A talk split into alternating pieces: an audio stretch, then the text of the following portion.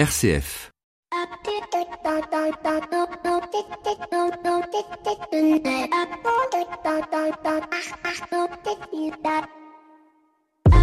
Bonjour à toutes et à tous. Depuis quelques jours, nous sommes entrés dans une période d'infopidémie et le traitement du coronavirus ou Covid-19 en est la preuve et d'ailleurs la preuve en est, je vous en parle aujourd'hui.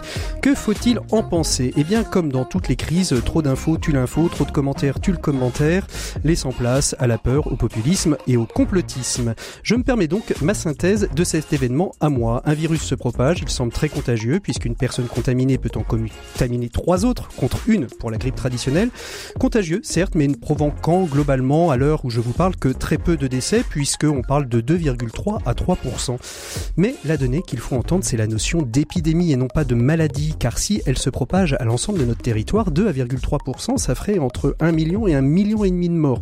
Ce qui m'invite à vous dire, respectez les consignes de sécurité et d'hygiène. Et si un match de foot, une messe, un salon d'affaires n'a pas lieu, ce n'est pas très grave si l'objectif est la santé publique.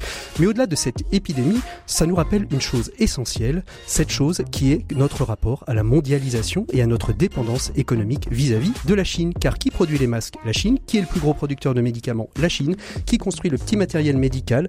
La Chine. Et je passe bien évidemment sur les composants électroniques nécessaires à la maintenance industrielle. Alors il est bien évident qu'il ne faut pas se réjouir d'une épidémie et des morts qu'elle va engendrer, mais si elle peut nous faire nous poser la bonne question sur cette impérieuse nécessité pour la France de se réindustrialiser, de protéger ses savoir-faire et d'innover, alors nous aurons peut-être gagné et nous entrerons dans un vrai nouveau monde. Et je dois vous dire que je suis fier chaque semaine de pouvoir vous présenter celles et ceux qui font bouger les choses, qui tentent à leur mesure de faire du Men in France avec ce double désir de faire de la France un territoire d'excellence et de changer les choses pour rendre notre monde un peu plus soutenable. Le Covid-19 est-il le début d'une prise de conscience? Est-il une chance? Je l'espère. Bienvenue dans l'écho des solutions. L'écho des solutions. Patrick Longchamp. Voilà, bonjour à toutes et à tous. Très heureux de vous retrouver sur RCF ou en podcast pour un écho des solutions qui cette semaine sera consacré à la douce question de comment entreprises et associations s'enrichissent l'une et l'autre, ce qu'elles s'apportent l'une à l'autre et dans quel cadre légal tout cela peut-il exister avec nos trois invités qui sont autour de cette table? Sylvain Raymond, directeur général de Pro Bono Lab, Valérie Daher, directrice de la fondation Break Poverty et José Sabat, salarié du groupe ADP et qui témoignera de son action de mécénat de compétences ou de parrain d'une association. Bonjour à tous les trois, merci beaucoup euh, d'être avec nous. Nos 7 minutes pour changer le monde nous emmèneront à la découverte d'un produit made in France, un produit qui rebondit, vous en saurez un peu plus à la fin de l'émission, sans oublier bien évidemment nos experts, Maxime Dupont et Flavie Depré. Quant à notre invitée éco, elle est déjà là, en plateau. Nous allons pas la faire patienter beaucoup plus longtemps. Il s'agit de Sophie Souris, vice-présidente des EDC. L'invité éco, Patrick Longchamp. Voilà, vous avez chroniqué Sophie Souris, bonjour. Oui, bonjour. vous avez euh, chroniqué le monde de l'entreprise sur RCF pendant quelques années, hein, je crois, hein, avant de avant de laisser votre place à d'autres. Et vous êtes aujourd'hui euh, vice-présidente des entrepreneurs et dirigeants chrétiens. Vous êtes aussi dirigeante d'entreprise, il ne faut pas l'oublier. C'est aussi une une donnée sociale. Et avec vous, Comme on va tous juste les membres. voilà. Ouais. Et aujourd'hui, on va vous, on va parler avec vous euh, de- du monde de l'entreprise, de son évolution, de la place que les dirigeants chrétiens tiennent dans cet écosystème entrepreneurial. Et puis surtout, euh, et c'est aussi la, raison de, de votre présence ici, euh, des assises qui se tiendront à Montpellier, euh, si Covid le veut bien, euh, les 20, 21 et 22 mars prochains. Euh, depuis quelque temps, Sophie Souris, le, monde de l'entreprise est, est traversé par de, nombreuses réformes. Euh, euh, alors il y a la loi Pacte, bien évidemment, euh, des réformes qui sont non dites, mais euh, bien évidemment la, sortie par le pape François de Laudato Si impacte aussi chez les dirigeants chrétiens cette question de, de la transformation de l'entreprise sous son angle le plus large. En tant que dirigeante, quel regard vous avez sur ces transformations qui touchent le monde de l'entreprise aujourd'hui? Je crois que c'est indéniable. On est dans des transformations importantes, euh, structurelles, on va dire, euh, aussi bien technologiques, euh, mais aussi comportementales, mais aussi du monde de l'environnement, bien Mhm. évidemment. Et Laudato aussi touche les entrepreneurs, en tout cas chrétiens que, que- que nous sommes particulièrement. C'est la raison justement de, de nos assises sur le thème en- en- entreprenons pour la maison commune. Mais euh, c'est c'est pas nouveau. J'allais dire c'est l'essence même des EDC puisqu'en Mhm. fait les, les EDC ont été créés au début du siècle. Hein, c'est déjà une vieille dame en 1926 hein, et la raison c'était effectivement une prise de conscience sur justement ce qui avait pu se passer avec l'industrialisation au 19e siècle mhm. et se dire que finalement au niveau social, il y avait des questions qui se posaient et une prise de conscience sur la responsabilité même des entrepreneurs. On va revenir après sur la, la, la, la, la pertinence de, de, de, ces transformations pour les EDC, mais vous, en tant que dirigeante d'entreprise, comment ça a impacté votre manière de, de diriger? Comment ça a impacté euh, votre manière de prendre conscience du, du de l'environnement dans lequel vous évoluez? Toutes ces réformes? Ouais. Euh, les réformes nous incitent à aller un cran plus loin. En fait, c'est ça. C'est-à-dire qu'en fait, c'est pas c'est pas une poudre magique, j'allais dire, et puis c'est pas non plus un changement de comportement euh, providentiel. Mmh. En fait, il s'agit d'une réflexion sur le long terme. Donc, euh, la question c'est de se dire comment est-ce que moi j'aborde euh, toutes ces questions-là en, en discernant quelles sont les, décisions à prendre au quotidien Parce qu'en fait, c'est le rôle du dirigeant, c'est mmh. de prendre des décisions. Donc finalement, euh, la question, c'est par exemple la question de la fragilité ou la question du regard, tout simplement quel regard je porte sur mes collaborateurs? C'est sûr qu'on n'a pas attendu ces réformes pour se poser cette question-là. Ceci dit, ces, ces questions et la loi Pacte en particulier permettent de d'afficher clairement mm. les choses et puis euh, d'aller un cran plus loin. Alors justement, je, je, vais faire une distinction entre les chrétiens dirigeants mm. et les dirigeants chrétiens. Hein. Je vais faire, je vais faire cette distinction parce que euh, très dernièrement, dans une table ronde à laquelle vous participiez d'ailleurs, un des intervenants m'avait dit en préparant euh, cette table ronde que ça avait été difficile pour lui de venir à cette table ronde qui est située au Bernardin parce qu'il avait peur euh, que ce choix impacte euh, trop euh, ce qu'il était dans son entreprise et de manière négative. C'est-à-dire que on, se pose cette question à un moment donné de savoir si on va participer à telle ou telle manifestation public ou non. Et aujourd'hui, cette question du est-ce que la loi pacte, est-ce que c'est est-ce que cette cette manière d'inscrire une raison d'être, ça va permettre à ces chrétiens dirigeants et pas ces dirigeants chrétiens, ces chrétiens dirigeants de pouvoir peut-être assumer un peu plus ce qu'est leur cœur même, leur âme, hmm. qu'ils ont du mal à affirmer autrement? Oui, vous avez raison. Euh, je crois qu'il y a un alignement des planètes. Je crois que ce que aujourd'hui les chrétiens euh, peuvent dire, en tout cas de leurs recherches, de leurs travaux, euh, c'est plus facile à entendre que ça ne l'était il y a ne serait-ce que dix ans, mhm. tout simplement parce qu'en fait, euh, il y a une recherche, il y a une quête de sens qui est complètement alignée par rapport à par rapport à ce que nous faisons aux EDC. Donc, euh, je crois que c'est le moment ou jamais, où au contraire, nous pouvons être un point d'appui peut-être pour certains, et hum, je pense un lieu où les uns et les autres peuvent venir travailler et réfléchir ensemble sur ce, ce que sont leurs fondamentaux en fait pour une cohérence de vie. Alors, je vais vous demander une question de chiffre peut-être vous l'avez, peut-être vous l'avez pas. Est-ce que vous avez ressenti que depuis, allez, on va dire deux trois ans, euh, le recrutement euh, aux EDC est plus facile, plus jeune parce que justement il y a cet alignement de, de planètes entre le sens et les valeurs et que finalement ben, c'est peut-être plus facile de s'engager dans un mouvement comme les EDC aujourd'hui qu'il y a peut-être 10 ou 15 ans. Oui, c'est indéniable. On a une énorme croissance puisqu'en fait euh, on, a eu plus de 50% de membres entre 2012 et, aujourd'hui, donc euh, on est à 3200 membres. Je crois que par rapport à des mouvements chrétiens c'est assez exceptionnel, donc euh, on a des demandes quotidiennes effectivement sur ces questions-là et hum, je, je, pense que les c'est pas que c'est plus facile de recruter, c'est simplement qu'il y a une telle recherche de sens qu'au contraire, je pense qu'on peut être plutôt un lieu où venir trouver des réponses. Alors justement, euh, dans, dans, trois semaines, hein, euh, comme je disais, si Covid le veut bien, vous serez à Montpellier pour vos assises. Vous avez choisi comme thème euh, Habitons la maison commune. Qu'est-ce qui est prédestiné à ce choix? Clairement la date aussi. Mhm. clairement euh, de s'appuyer sur. Euh, alors, il est vrai que nous travaillons, vous savez, euh, c'est comme je disais, c'est pas une poudre magique de se transformer. Au contraire, on n'a pas une, on n'a pas une méthode. Hein, la méthode, comment avoir un leadership parfait en, en cinq leçons, comment bien au contraire. En fait, c'est un chemin assez long. L'idée très basique est de se transformer soi-même. Mhm. Donc, commençons par nous transformer soi-même, et c'est-à-dire être à l'écoute, savoir s'émerveiller, regarder la fragilité, regarder comment approcher son collaborateur et l'intégrer dans le projet global de l'entreprise. Donc toutes ces questions-là, en fait, nous ont traversé. Elles concernent aussi bien le développement durable, c'est vrai, mais pas uniquement. Toutes les questions de d'écologie intégrale, comme mmh. dit le pape. Mmh. Et c'est ce mot intégral qui nous a intéressés, puisqu'en fait, la cohérence, c'est vraiment le cœur de notre mission. Donc, euh, entreprenons pour la maison commune, euh, ça s'est imposé. Mmh. Donc un, programme très très riche, hein, des, des de, de, belles têtes d'affiches. On dit souvent que dans des assises ou dans des congrès, il faut avoir quelques têtes d'affiche, mais là on a l'impression qu'il n'y a que des têtes d'affiche.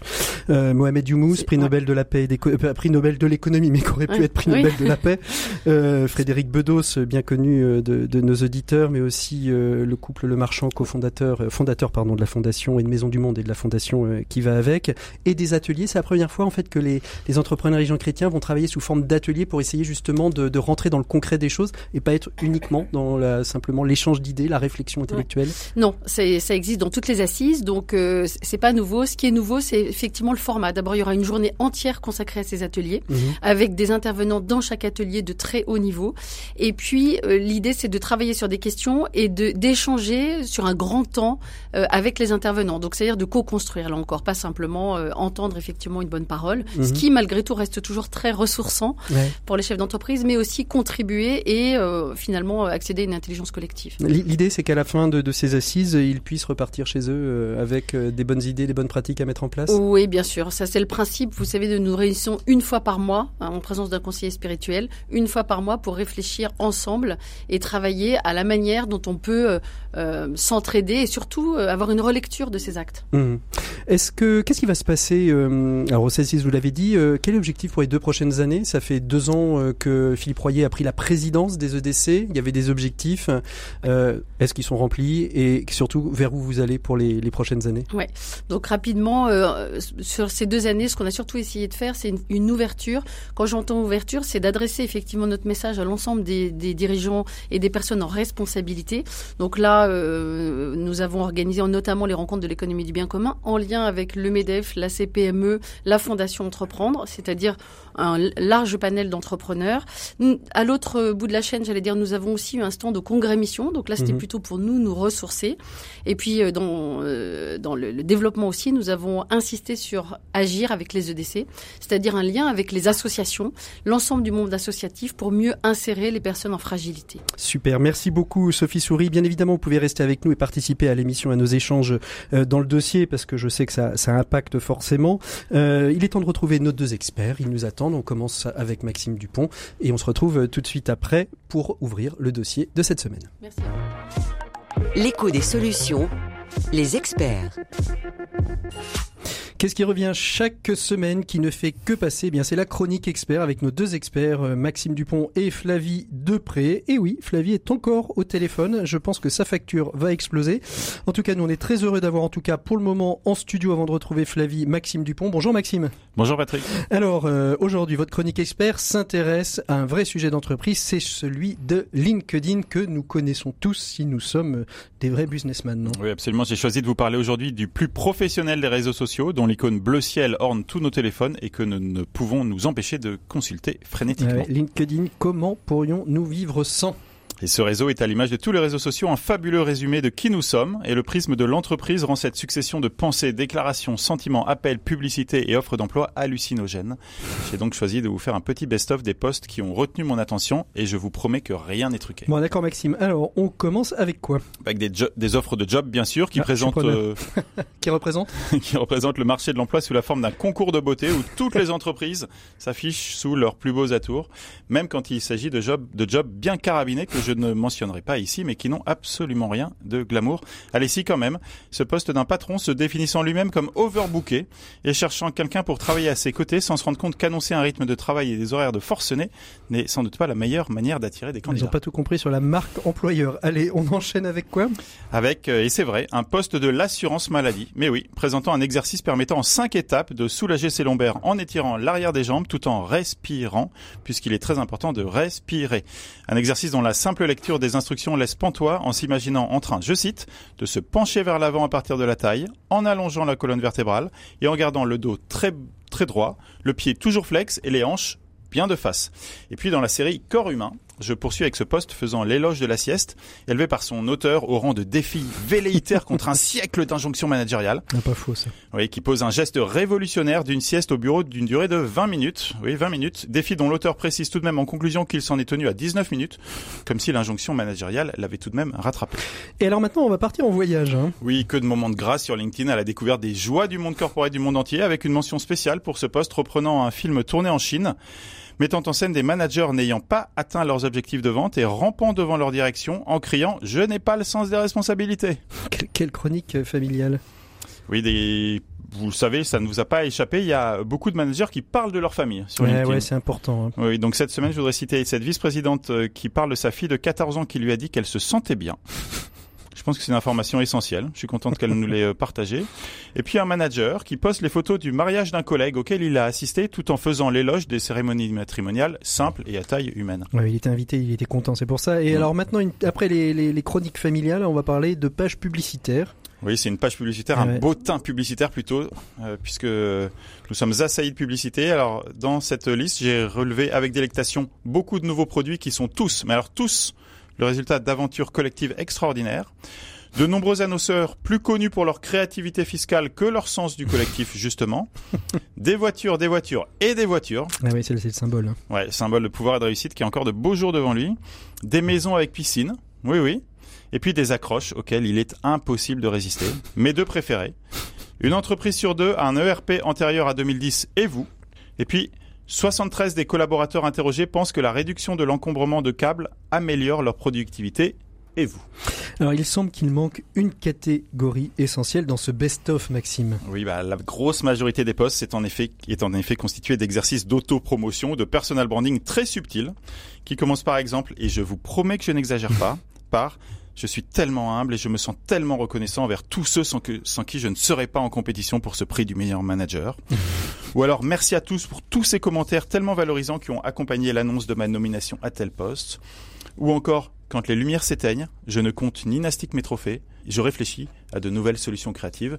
Et enfin, un que j'ai vraiment beaucoup aimé, j'en dis généralement le moins possible sur ma vie personnelle, mais comment résister à vous parler de cet article qui raconte toute, toute ma vie personnelle? C'est ça. Et parmi tous ces posts que vous lisez tous les jours, en est-il un, Maxime, qui a votre préférence? Alors c'est plutôt une question pour vous, je voudrais votre avis Patrick. vous le savez, comme tout réseau social, LinkedIn pousse via un algorithme les contenus qu'il juge les plus utiles pour nous. Hum, hum. Et alors dans mon fil revient en boucle cet article. Vous n'êtes plus invité aux réunions importantes et on vous donne moins de travail. Faites attention, votre job est peut-être menacé. Est-ce que vous, croyez que ça veut dire quelque chose pour moi? Eh bien, écoutez, euh, Maxime, je, je ne vais pas me prononcer à la place de LinkedIn, mais je vous dis à bientôt. C'est ce qu'on appelle l'intelligence artificielle. On retrouve tout de suite Flavie Depré qui nous a rejoint par téléphone. Une petite virgule, et c'est à vous, Flavie. L'écho des solutions. Patrick Longchamp. Et on retrouve Flavie Depré au téléphone avec nous, comme euh, toutes les semaines depuis le début du mois. Bonjour Flavie. Bonjour Patrick. Alors, aujourd'hui, la semaine dernière, on, parlait justement euh, des, entreprises euh, sociales euh, au travers du guide des bonnes pratiques à mettre en place publié par la Vise. Aujourd'hui, c'est une réflexion un petit peu plus globale qu'on a, qu'on a réfléchi, qu'on a commencé à aborder la, semaine dernière. Vous avez lu un, livre qui s'appelle Startup... Vous avez rencontré, pardon, excusez-moi, Arthur de Grève qui a écrit un livre Startup Nation Overdose Bullshit. Et ça vous a profondément marqué parce que finalement, aujourd'hui, ce secteur, on se l'approprie un petit peu trop facilement et on n'arrive plus à déterminer le vrai du faux de quel entrepreneur, quelle entreprise est réellement euh, sociale ou à impact. hein. Oui, alors on a rencontré Arthur avec euh, avec Hélène, euh, qui est la, la rédactrice de, de Care News, et, et vraiment ce qui m'a marqué, d'ailleurs c'est un article qui a très bien tourné, c'est que voilà, il y a eu des, beaucoup de papiers sur l'ubérisation de la ruche qui dit oui, est-ce que c'est une entreprise sociale ou pas? Est-ce que toutes les plateformes en fait sont vouées à, euh, à précariser leur, leur partie prenante? Euh, Est-ce que dès qu'on touche un ordinateur, on fait de la tech for good? Est-ce que euh, tech for good euh, is the new black? Euh, Donc euh, c'est vraiment des questions qui, qui sont là euh, parce que le c'est un voilà, on est dans un secteur qui, qui joue beaucoup de buzzwords et de mode et que Arthur nous a beaucoup aidé à prendre du, Du du recul. En fait, ce qu'on lui a demandé, c'est est-ce que euh, voilà, euh, social tech for good, c'est aussi overdose bullshit euh, que euh, tech tout court. Et euh, du coup, il a donné un certain nombre de, de warnings sur euh, on peut pas faire de l'hypercroissance euh, sans euh, euh, sans qu'il y ait derrière des, des conséquences. Euh, la tech for good, c'est pas une réalité homogène. Enfin, c'est vraiment quelqu'un qui qui aide à prendre de la hauteur. Mhm. Et je vous conseille vivement de, de lire son intervention, enfin l'échange qu'il a eu avec nous, parce que vraiment, euh, c'était passionnant. Alors justement, euh, prendre cette hauteur, est-ce que ça veut dire aujourd'hui que euh, faut avoir un regard un peu méfiant? C'est un peu, euh, je le disais la semaine dernière, est-ce que c'est un peu comme le bio, tout est bio, tout est bio, tout est beau, tout est bio. Est-ce que justement cet ouvrage, hein, Startup Nation Overdose Bullshit, que justement il publie rue de l'Échiquier, et puis l'article qu'on peut aller lire sur Care News, permet justement aujourd'hui d'identifier les bons partenaires, les bonnes entreprises qui se disent euh, faire de la tech for good euh, ou, ou, de l'économie sociale et solidaire et qui en font vraiment moi je crois que de toute façon il y, aura toujours des gens qui se détacheront euh, dans le bien comme dans le mal et que rien n'est magique. En fait, si les solutions magiques existaient, je dis pas qu'on les aurait déjà trouvées, mhm. mais en fait, il faut, faut arrêter de prendre voilà les vessies pour des lanternes. la tech n'est pas magique, il n'y a, y a, pas de conséquences très positives sans, sans derrière un pendant parfois négatif. Euh, les questions financières sont quand même, euh, les lobbying sont quand même encore extrêmement ouvertes.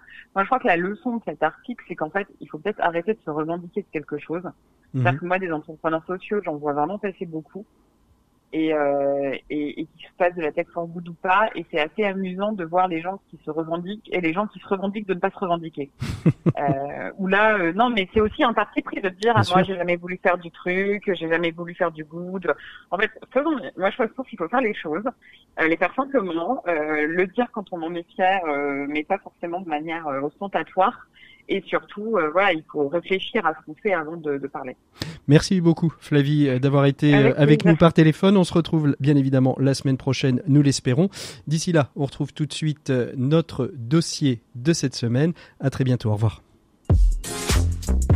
RCF, l'écho des solutions. Voilà, comme chaque semaine, nous prenons le temps de notre dossier, dans notre dossier, de creuser une thématique. Cette semaine, nous allons évoquer cette question. Qu'est-ce qu'une entreprise et qu'est-ce qu'entreprise et association peuvent s'apporter l'une à l'autre avec nos trois invités et peut-être plus une avec euh, Sophie qui euh, sourit, qui reste avec nous.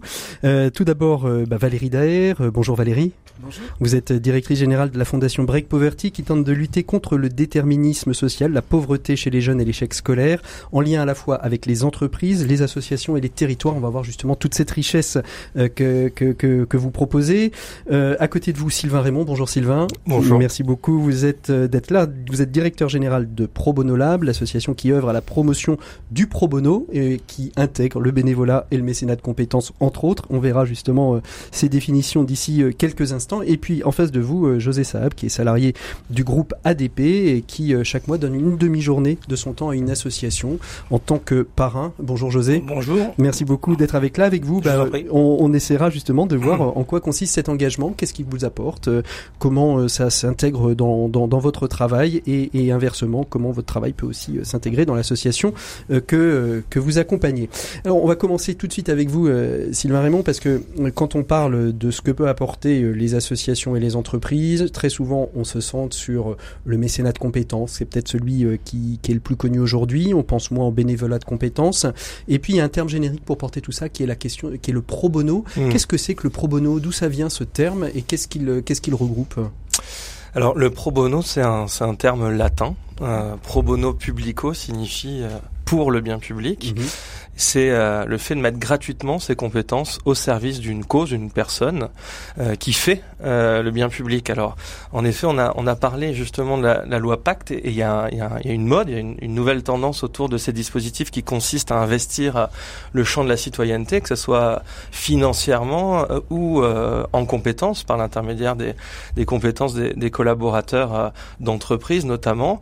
En France, en effet, le pro bono réunit le mécénat de compétences qui mhm. consiste à engager des collaborateurs sur leur temps de travail mhm. et le bénévolat de compétences qui est là plus un, sujet de citoyen qui s'engage en dehors de son temps de travail par le biais de la compétence et convaincu que la compétence peut changer euh, le monde. Mais la question du pro bono, c'est toujours lié la compétence professionnelle à l'engagement citoyen et associatif qui, qui correspond. Je suis comptable, je vais donner du temps soit sur mon temps de travail, c'est du mécénat de compétences, soit en dehors du mon temps de travail. Comme comptable dans une association, on appelle ça le pro bono. L'engagement associatif ne rentre pas dans le pro bono s'il est déconnecté de la question non Aujourd'hui, aujourd'hui, le, le, terme de compétence, il est, très, difficile à, à, à, définir, d'autant que dans, dans, on le verra sans doute, dans le cadre de son travail, on peut mobiliser les compétences métiers, les compétences pour lesquelles on s'est formé.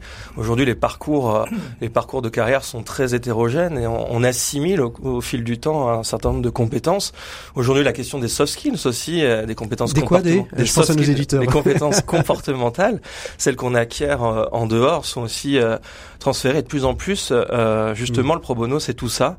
C'est le fait euh, de contribuer par euh, par le don, mm-hmm. le don de soi, le don du, du, de ce qui fonde notre capital humain, nos idées, nos expertises, nos expériences, de contribuer à l'intérêt général. Alors je disais dans, dans l'ensemble de ces de ces de cette offre, hein, il, y, en a une particulière qui est le mécénat de compétences et qui est aujourd'hui fortement encadrée. On sait qu'il y a des, des, des, rapports, des réflexions qui sont en ce moment d'ailleurs chez le Premier ministre, hein, porté par la députée Sarah Ellery sur justement engagement euh, professionnel au service des associations.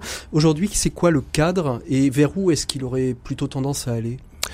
Disons qu'on encadre euh, le dispositif, parce que la philosophie en soi, joli. qui consiste à euh, donner ses compétences, à faire euh, don de ses compétences, ça en, soi c'est quelque chose qui est assez universel. Le dispositif du mécénat de compétences, et notamment la question de la fiscalité aujourd'hui, est encadré de mm. plus en plus. Alors récemment, via la réforme du mécénat, le fait que on encadre le plafond des salaires défiscalisés à, à 10 000 euros, ça laisse quand même pas mal de marge pour pouvoir engager des collaborateurs. Et puis il y a encore un certain nombre de dispositifs et de, de, décisions qui sont en cours sur euh, mm. le fait de, d'encadrer plus drastiquement le dispositif. Il y a des contre-signes à cela. Euh, récemment, dans le cadre de la réforme des retraites, on s'est rendu compte que le mécénat de compétences pouvait avoir un intérêt euh, pour les transitions de carrière des personnes en, fin, en, fin, de, carrière, justement. et ça s'est intégré dans cette réforme des retraites ou pas Alors, c'est pour l'instant, c'est en négociation, sera peut-être dans les décrets d'application. Bah là, là, on, récemment, un article, un article laissait penser qu'il allait même être au-delà d'être euh, euh, encadré, d'être libéré, puisque on, irait jusqu'à intensifier le délai de, légal de, mise à disposition d'un collaborateur de deux ans à euh, quatre ans, puisque les deux ans pourraient être renouvelés. Donc on voit mmh. que les signaux sont assez assez contraires et que très logiquement, on se dit que ce dispositif il peut servir à plusieurs égards. Oui, alors avec peut-être ce danger aussi de faire attention que ce soit pas on mette dans les associations les cadres dont on ne veut plus, pas uniquement parce qu'ils sont arrivés en limite d'âge, mais parce qu'on ne peut plus les supporter dans l'entreprise ou qu'ils sont incompétents. C'est ça le danger C'est tout le paradoxe. Et, et c'est vrai qu'on oublie souvent que le message de compétence, c'est d'abord un, un, dispositif qui doit servir l'intérêt général et en aucun cas les transitions de carrière euh, des collaborateurs. Il y a une soif d'engagement des jeunes, il y a une soif d'engagement euh, des seniors dans l'entreprise. En réalité, le message de compétence, il n'est pas fait pour faire rentrer ou faire sortir des gens. Il est bien pour que l'entreprise, plus globalement, puisse engager les compétences de mm. ses collaborateurs au service du bien public. Je vois Valérie d'ailleurs qui, qui opine, ça correspond un petit peu à ce que vous vivez, vous, à la Fondation Break Poverty. On viendra un petit peu plus sur, euh, sur cette fondation euh, d'ici quelques instants, mais c'est un peu ce que vous observez, vous, dans les territoires, euh, parce que finalement, avec la Fondation, vous êtes au plus près de cette relation entre le territoire, l'entreprise et les, et les associations. Oui, effectivement, la, la, Fondation Break Poverty a créé un dispositif qui s'appelle la dotation d'action territoriale, qui vise à mobiliser les entreprises d'un territoire sur un problème majeur qui est la lutte contre la pauvreté des jeunes. Et, euh, et, et c'est vrai qu'un des outils de mobilisation, c'est le don financier, mais c'est aussi le mécénat de, de compétences et l'appel en fait mmh. au, au, bénévolat auprès des salariés d'entreprise. Et on voit en fait qu'il y a une énorme attente euh, des deux côtés, du côté des associations qui ont besoin de ce soutien, mais également du côté des salariés d'entreprise qui cherchent à s'engager euh, sur des causes qui ont du sens et notamment à l'échelle de leur territoire. Donc on voit qu'effectivement ça répond à une très forte attente du côté des associations et des entreprises. Alors vous répondez quelque part un petit peu à la question suivante que je voulais poser à Sylvain Raymond. Est-ce que finalement le mécénat de compétences, euh, le pro bono, enfin le mécénat de compétences en particulier, c'est que l'apanage des grands groupes? Quand je prends l'étude que vous avez faite, on voit le groupe ADP, euh, mmh. on voit Deloitte, on voit on voit des très gros groupes, mais finalement assez peu d'engagement de PME, mmh. euh, de TPE, enfin TPE peut-être pas, mais en tout cas de, de PME ou de TI euh, qui pourraient peut-être être susceptibles d'être intéressés. Est-ce que ça, ça leur possible d'y aller ou est-ce que ça reste quand même l'apanage de plutôt des hmm. grands groupes? Ben, la, la, vocation de, de c'est de démocratiser cette pratique à l'échelle euh, de tout individu, personnalité morale euh, ou physique, y compris les gens qui pensent ne pas avoir de compétences dans cette société. C'est vrai que longtemps, ça a été l'apanage des grandes entreprises. Il y a aussi des, des, des mouvements qui permettent maintenant euh, aux TPE, PME d'aller vers ce type d'engagement. Nous, on l'observe à l'échelle des territoires. Et, et, je pense que là, c'est un sujet territorial à part entière. Euh, c'est que si nous ne sommes pas nous intermédiaires du pro bono, du mécénat de compétences, au cœur de ces territoires pour par l'humain reconnecter les associations et les entreprises, il y a une absence de Mmh. mise en place de ce dispositif. Le problème, c'est ce que jusqu'à présent, c'était en effet très très à l'échelle parisienne et que de plus en plus, c'est toute la vocation d'une structure comme la nôtre d'essayer de se démocratiser à l'échelle des territoires pour à la fois mobiliser des collaborateurs de plus petites et moyennes entreprises, mais également aussi, euh, Mmh. et on y parle, on y vient de plus en plus, les compétences des agents de la, de la fonction publique. Il y a un dispositif de pro bono des agents du service public qui est en cours. Et de plus en plus, on voit se démocratiser sur les deux dernières années. Le panorama du, du pro bono, on va le rééditer. On va l'éditer aussi avec, euh, avec l'ADMICAL dans le cadre de son Mmh. baromètre. Et de plus en plus, on voit en effet se démocratiser cette pratique. Il y a un point euh, particulier, c'est quand nous, on va à l'échelle des territoires essayer d'analyser euh, le, le, comment euh, ça se crée. Ils n'ont pas attendu euh, Pro Bono Lab, Admical ou d'autres acteurs pour le faire. Il y a beaucoup, beaucoup d'entreprises qui font du mécénat de compétences sans le savoir et qui mobilisent leurs collaborateurs autour d'enjeux de proximité. Et c'est bien là euh, mmh. la vocation du mécénat. En, en, gros, en gros, ce que vous voulez dire, c'est qu'il y a peut-être beaucoup de Monsieur Jourdain qui pratiquent le mécénat sans le savoir depuis des années, euh, mais qui pratiquent le mécénat de compétences. Et il y a 64% des, des, Français, plus globalement, mmh. qui font du pro bono sans le savoir. Et de la même manière, il y a beaucoup d'entreprises, nous, qu'on qu'on observe et, et qu'on qu rencontre sur les territoires d'ancrage. Et c'est encore plus important sur les territoires ruraux, mmh. parce que pour le coup, les, les, acteurs sont beaucoup plus proches les uns des autres. Et très spontanément, on est dans une logique de partage de compétences. Alors, on, on, on, on, le voit avec, avec vous, euh, Valérie, d'ailleurs, hein, les, les, territoires plus petits, économiquement euh, faibles. Hein, votre première euh, expérimentation, euh, puisque la fondation est toute jeune, elle a trois ans, je crois. Tout à fait. Trois ans, donc euh, l'expérimentation jeune. Vous avez commencé à Romans-sur-Isère. Vous êtes aujourd'hui, depuis, depuis quelques temps, depuis un an et demi, euh, sur, sur Nantes. Euh, on voit bien ce. Est-ce que vous sentez, vous, quand vous arrivez sur un territoire, les freins Quels sont les freins que vous avez à lever euh, pour faire vivre cet écosystème Un écosystème qui, a, qui ne se parle pas forcément habituellement, que sont les territoires? Alors, territoire entreprise, oui. Territoire association, oui. Mais finalement, le, le triangle euh, se fait rarement. Quels, sont les freins que vous êtes obligé de lever quand vous arrivez sur un territoire? Euh, Le premier, c'est effectivement euh, la méconnaissance des deux secteurs et souvent des idées préconçues euh, de la part des associations vis-à-vis -vis des entreprises et de la part des entreprises vis-à-vis -vis des associations.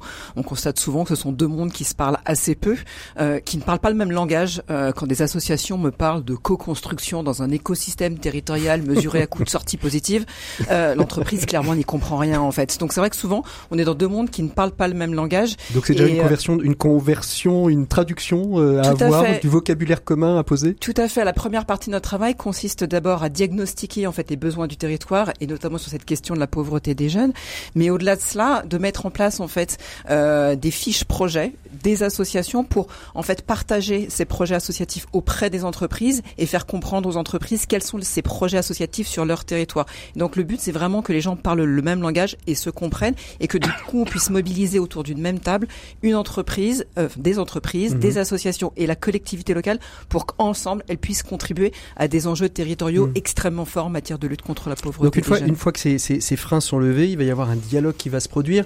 On sait que dans votre, enfin on sait, euh, dans votre dispositif, une fois que vous avez fait votre étude d'impact territorial, euh, vous allez implanter peut-être des associations qui n'existaient pas sur le territoire, hein, si j'ai bien compris. Euh, il y a aussi cette, cette capacité aussi à implanter des, des, des, des gens qui ne sont pas dans l'écosystème actuel. C'est-à-dire faire venir une association sur un territoire là où on sait en général elles émergent plutôt du territoire. C'est compliqué aussi de, de, de- euh, euh, de les intégrer dans ces dispositifs? Euh, non, pas forcément, parce qu'en fait, on part effectivement d'un diagnostic territorial Donc et on repère un certain nombre pas. de besoins. Mhm. Et certains besoins, quelquefois, ne sont absolument pas comblés.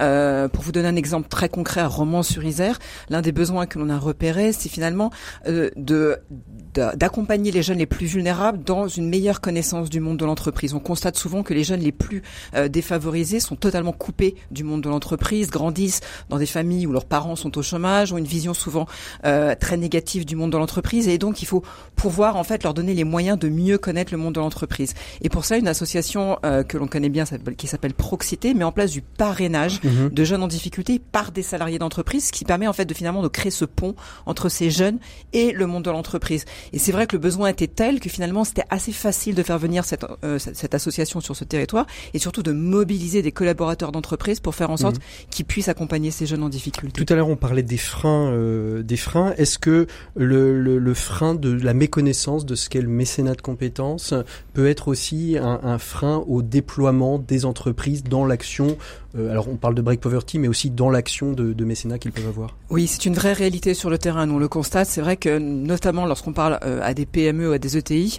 euh, clairement elles sont pas forcément très outillées en termes de mécénat. Et elles se sentent exclues ou elles connaissent pas les, les, les, mécanismes? Elles ne connaissent souvent pas les mécanismes. Elles connaissent pas forcément les avantages fiscaux euh, et surtout elles ne connaissent pas les associations euh, auprès desquelles elles peuvent se mobiliser. Donc effectivement, il y a un gros besoin d'accompagnement sur ce sujet. Hum. Sylvain, vous êtes complètement en phase. nous, chaque, sur chaque écosystème territorial, nous sommes présents. On, on mène aussi un, un, un programme qui s'appelle la, la, Pro Bono Factory et le résultat, c'est de se dire que ce qui rassemble, ce qui permet de passer au-delà de ces différentes cultures euh, et rétablir le dialogue au-delà de, euh, des différences entre mmh. des associations et des entreprises, c'est la cause, c'est la cause d'intérêt général qui va les réunir. C'est pour ça que ces programmes sont euh, systématiquement positionnés autour d'une grande cause. Et là, on se rend compte et on sort finalement d'une vision du mécénat dans sa définition même de désappauvrissement de l'entreprise au, au, profit d'une association, c'est que tout le contraire. C'est qu'aujourd'hui, on se rend compte que ce système d'intérêt général, il regorge de compétences, il regorge d'expertise, et que tout l'enjeu pour euh, les entreprises, c'est de pouvoir confronter les compétences de leurs collaborateurs avec celles euh, des euh, permanents, des salariés et des bénévoles des, des structures d'intérêt général. Et cette logique de co-construction autour de causes qui qui déclient finalement, qui mmh. qui, qui décloisonnent les, les, les mondes, recrée une, une, une, notoriété même et une, une, une, vraie évidence autour du dispositif. Ah, moi j'adore quand les invités font mes transitions pour en arriver justement à, cette, à ce questionnement avec vous, euh, José. Enfin pas que vous, hein, tout le monde peut participer bien évidemment, mais euh, pour vous entendre un petit peu, d'abord comment comment réagissez à tout à tout ce qui a été dit sur le mécénat de compétences? Ça ça vous rejoint? Vous êtes engagé depuis trois ans maintenant euh, oui, dans, dans différentes. Alors euh, chez Groupe ADP, on parle plutôt de parrain que de que de mécène de compétences, oui. mais euh, ça fait trois ans que vous êtes parrain, vous êtes parrain de deux associations.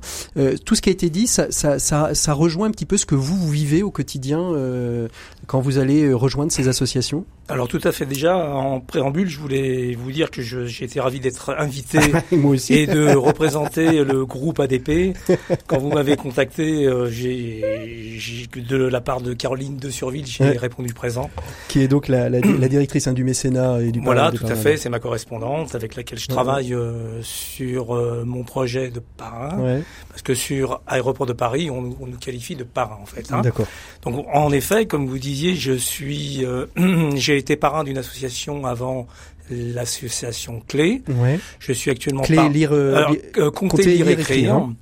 C'est une association qui est effectivement euh, dans dans le dans, dans la région de Roissy Charles de Gaulle parce que moi j'exerce dans le groupe ADP au sein de Roissy Charles de Gaulle. Et puis on sait que le rayon d'action de la fondation est essentiellement sur les zones aéroportuaires donc euh, ça, ça se ça se lie à, aussi à cette à cette dimension-là et donc dans l'association clé quand on est comment vous avez eu connaissance euh, d'abord de votre de la possibilité pour vous en tant que salarié, collaborateur du groupe ADP, de pouvoir faire du mécénat de compétences Eh bien, déjà, le, la fondation euh, des aéroports de Paris, je trouve que c'est une très bonne chose. Moi, j'ignorais, hein, il y a trois ans, euh, euh, ces missions euh, de mécénat de compétences. Je les ai découverts euh, sur le site internet d'ADP, plutôt intranet. L'intranet, donc c'est ce qui correspond à ce que, au dialogue interne de l'entreprise, c'est ça donc euh, je pense que c'était à l'initiative de notre PDG, hein, euh, Augustin de Romanet. de Romanet, en liaison avec euh, Laure Carmen Lecuir. Et donc euh, j'ai répondu, j'ai j'ai contacté naturellement, ouais. euh, voilà. Parce Et qu'est-ce qui vous a donné envie? Vous avez vu ça? Vous étiez quelqu'un qui était euh, généralement très engagé dans le monde associatif, ou, ou au contraire, vous vous êtes dit tiens, il y a une ouverture qui se qui s'ouvre à moi d'aller à la rencontre. Non, je suis déjà à part à part le mécénat des compétences liées à l'aéroport de Paris, ouais. je suis déjà engagé pas dans le monde associatif, mais en fait, quand on rentre dans le monde associatif, il faut être un petit peu en empathie c'est quand même c'est quand même important et l'empathie comme vous, vous disiez tout à l'heure alors moi c'est pas tout à fait c'est pas l'empathie chrétienne mais plutôt judéo-chrétienne. Voilà. Euh, pour euh, clarifier la situation. Euh, pas de souci. Donc euh, voilà. Donc et effectivement j'ai je suis engagé auprès du ministère du travail également en tant que jury pour les jeunes en, et les moins jeunes euh, en, en, difficulté et, et, en, et, en, reclassement professionnel. Mhm. Donc je valide des diplômes euh, de VAE, c'est ça VAE entre autres.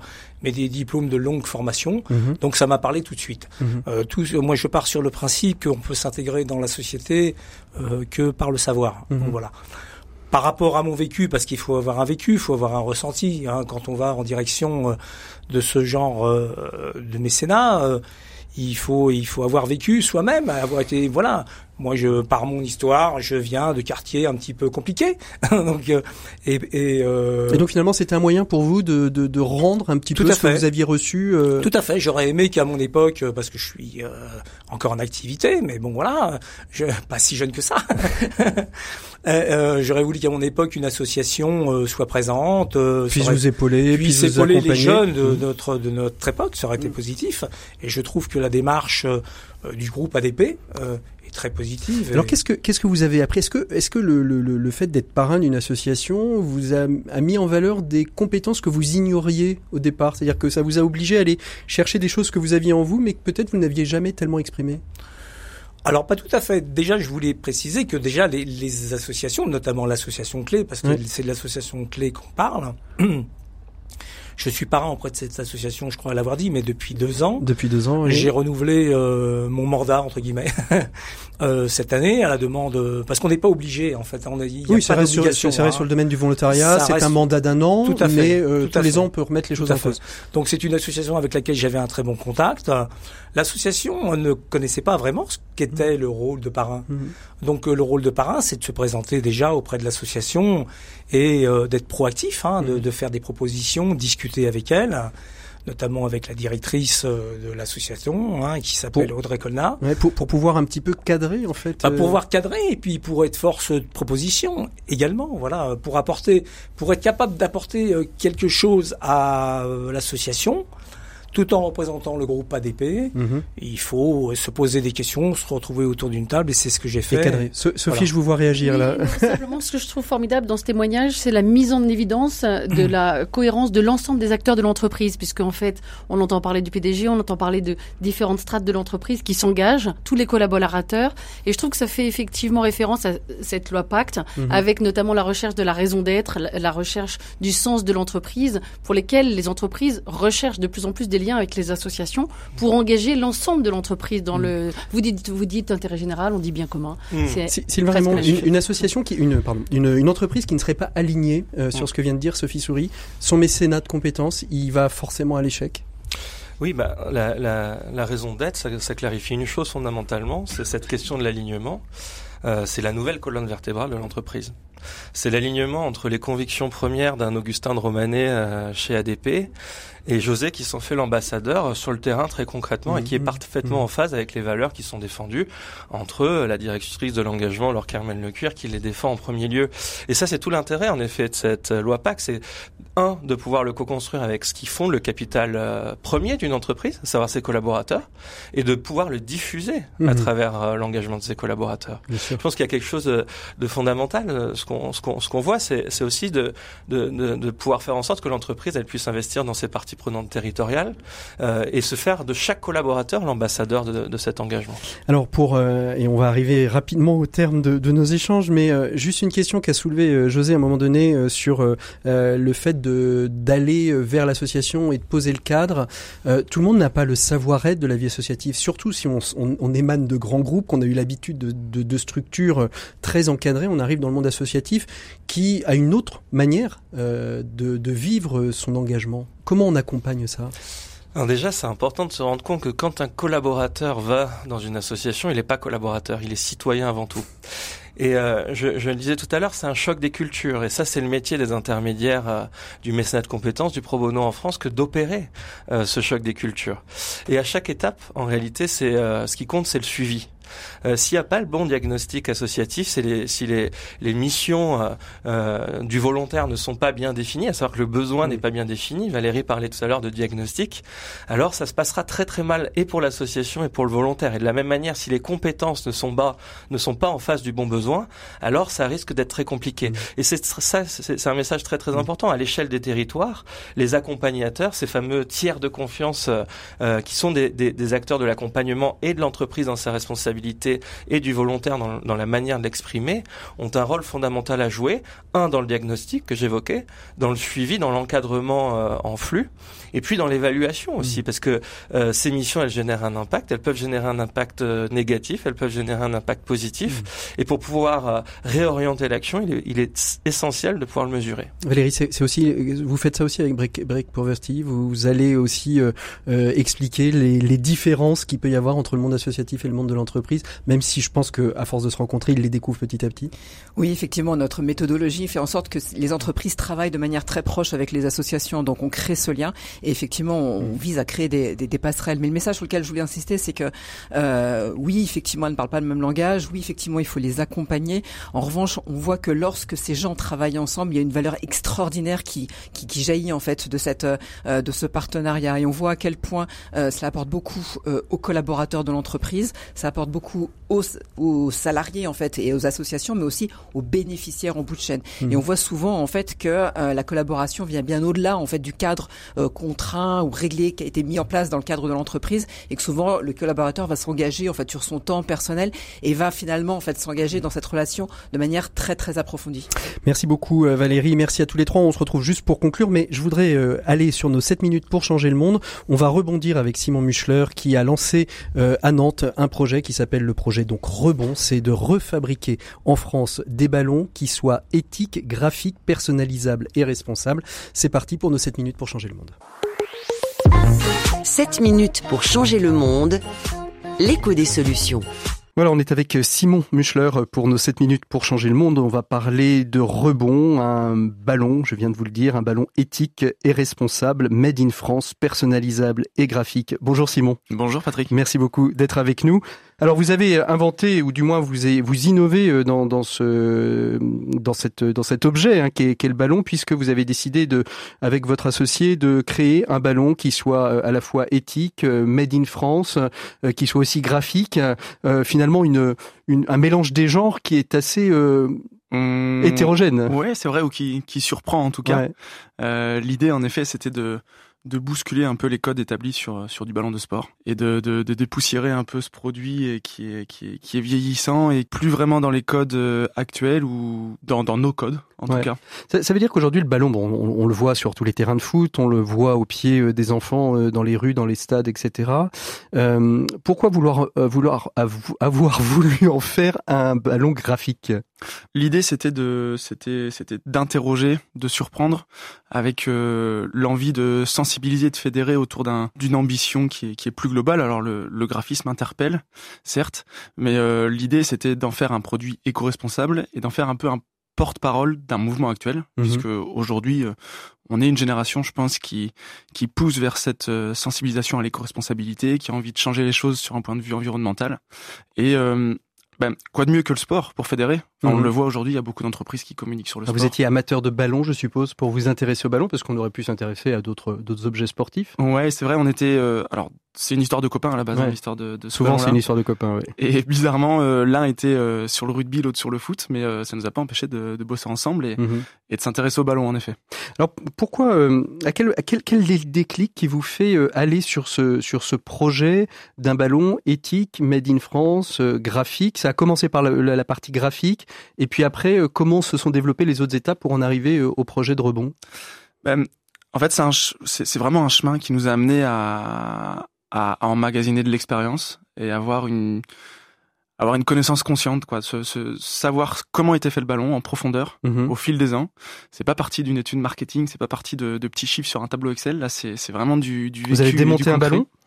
On a démonté, on est allé en usine, mhm. euh, directement chez les producteurs de ballons euh, mondiaux. Donc on... on produit où alors justement les ballons? Ah, très bonne question. On les produit euh, au Pakistan et en Inde. C'est une région qui est à cheval entre les deux pays, qui s'appelle le Punjab. C'est mhm. une région qui historiquement a le, ce savoir-faire de, de, réaliser du ballon à la main, qui a été inégalé. mondial ah, Mondial. C'est mondial. ouais. ouais. les années de Coupe du Monde ou de Coupe du Monde, vous avez 70 millions de ballons qui sortent de cette région-là. Ouais et qui sont exportés à travers et sur, le monde. Et, alors, ce savoir-faire, ils l'ont acquis euh, de, de quelle manière? Le Pendjab, le Pakistan, c'est les Anglais, c'est la colonisation anglaise?